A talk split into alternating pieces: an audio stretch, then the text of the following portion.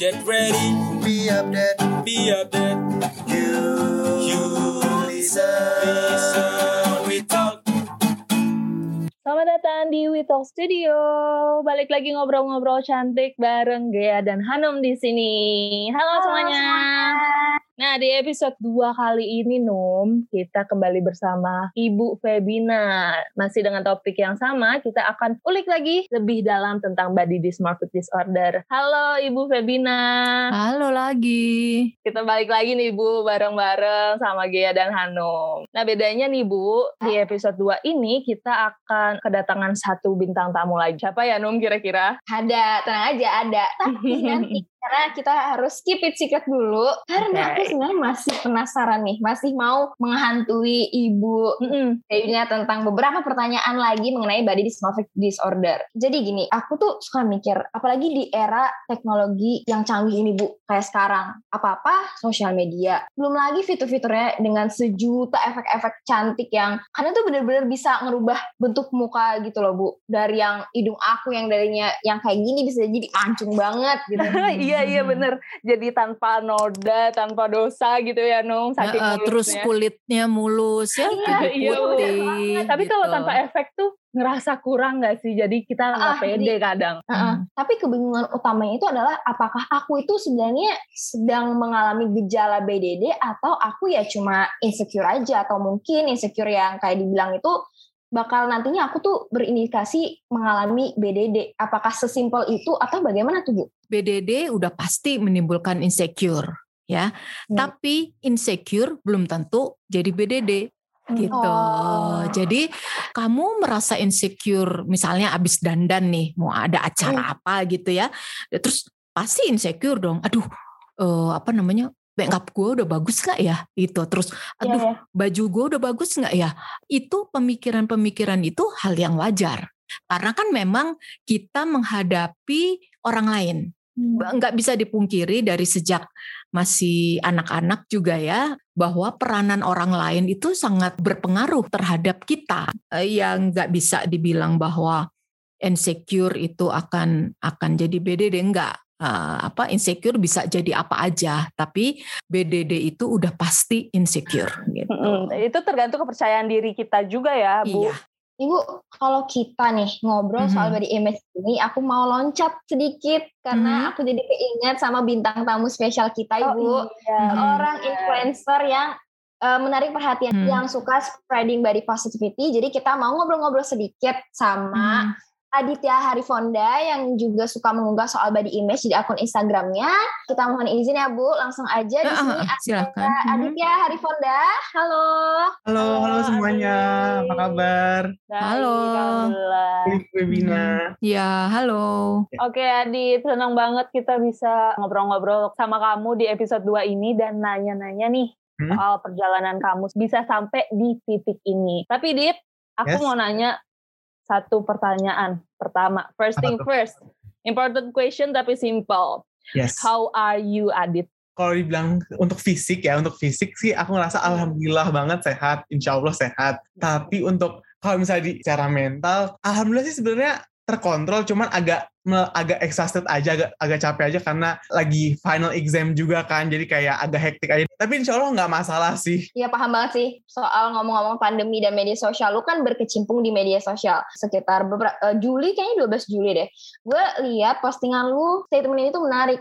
Lu bilang kan tentang perjalanan lo bisa berdamai sama masa lalu. Terus gue pengen tahu gimana sih perjalanan lo tentang body image, self love dan lain-lain. Gue pengen tahu gimana perjalanan lo. Oke, gue baru mulai hidup saat itu baru-baru ini kan, baru ya around setahunan lah. Terus Hmm. selama 22 tahun hidup gue, eh, gue selalu dibully udah menjadi udah menjadi makanan gue sehari-hari, selalu di compare. Dulu tuh gue mempunyai fisik yang berbeda di antara kedua saudara gue, yang di mana itu selalu menjadi perbandingan antara gue dan saudara-saudara gue. Gue selalu ngerasa gue tuh selalu berbeda sampai di awal 2020 kemarin gue mencoba untuk akhirnya gue men- mencoba untuk hidup sehat, tapi gue mencoba untuk hidup sehat tuh diri gue sendiri karena bukan untuk orang lain gitu loh. Dan alhamdulillahnya sampai sekarang gue sudah turun beberapa kilo dan dari secara fisik dan secara mental gue ngerasa sangat-sangat improve ya, sangat-sangat apa namanya berkembang. Tetapi ada sisi dari gue yang ngerasa gue tuh masih mungkin karena pembulian yang dulu sering banget terjadi yang ngebuat gue sekarang kayak nggak pernah puas akan apa yang gue dapetin sekarang gitu loh.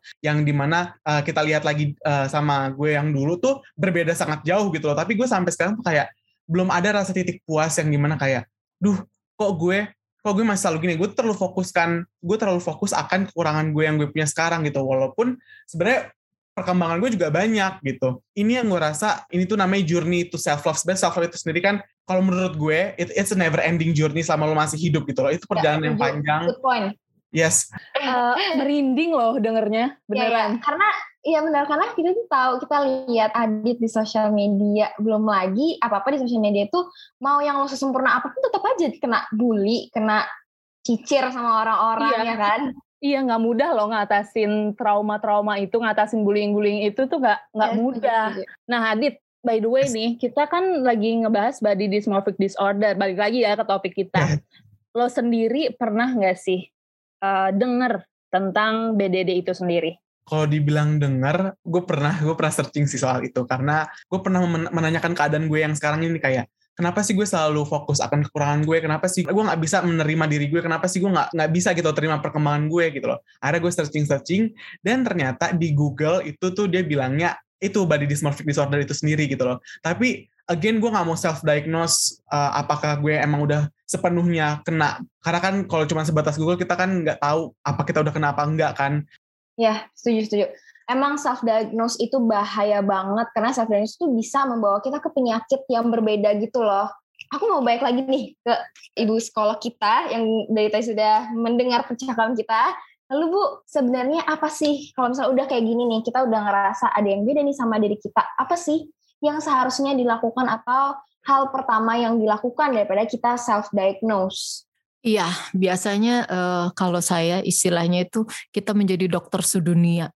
Ini termasuk BDD bukan ya? Atau wah kayaknya aku udah bipolar nih. Kan sering tuh banyak Ya, di benar. media sosial bilang, oh Apa? saya, saya ini bipolar. What?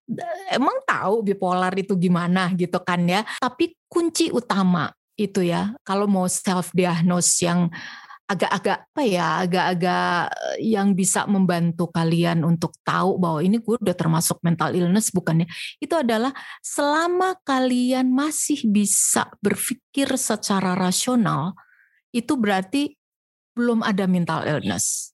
Jadi kayak tadi Adit kan bilang bahwa gue sekarang lagi mau berdamai dengan kekurangan gue, gitu kan? yes Itu uh-uh, itu artinya apa? Artinya adalah bahwa Adit tahu secara rasional itu mana yang kekurangan gue, mana yang mengganggu gue. Kalau yang kena mental illness atau misalnya kita seperti topik pembicaraan kita adalah BDD, itu boro-boro kita bisa berpikir bahwa oh gak gue mesti keluar nih dari lingkaran setan. Gak akan. Sehingga apa? Tingkah lakunya tanpa dia sadari adalah menjadi kompulsif. Kompulsif itu artinya, oh ya gue memang jelek. Ditutup scarf atau ditutup topi atau bolak-balik ngaca terus. Nah itu. Kalau Adit kan enggak. Adit lebih ke yang eh, tindakannya adalah enggak. Gue mesti lepas dari sini.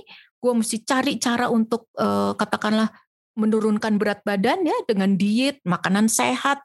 Terus juga nggak bisa dibilang kamu mendiagnosa diri kamu, maksudnya gangguan lah. Kamu terganggu oleh keadaan diri kamu. Kamu sehat gitu loh. Jadi nggak usah self diagnose bahwa kamu ada gangguan atau kamu ada eh, BDD itu apa ranahnya dunia imajinatif. Bu, kalau Ya. ini kan tadi kita ngomongin solusi ya. Tadi Mhm. ngomong-ngomong soal solusi, gimana kalau misalnya orang-orang sekitar kita yang mempunyai gejala-gejala akan gangguan tersebut, gimana sih cara kita untuk membantu mereka? Ini eh, ini hal yang sangat sulit karena biasanya orang-orang yang terganggu itu tidak menyadari bahwa diri dia terganggu. Kita nggak bisa langsung membantu. Paling eh, ini menyadarkan dia bilang, udah, lu tuh udah oke kok, penampilan lo oke kok, udah nggak apa-apa gitu.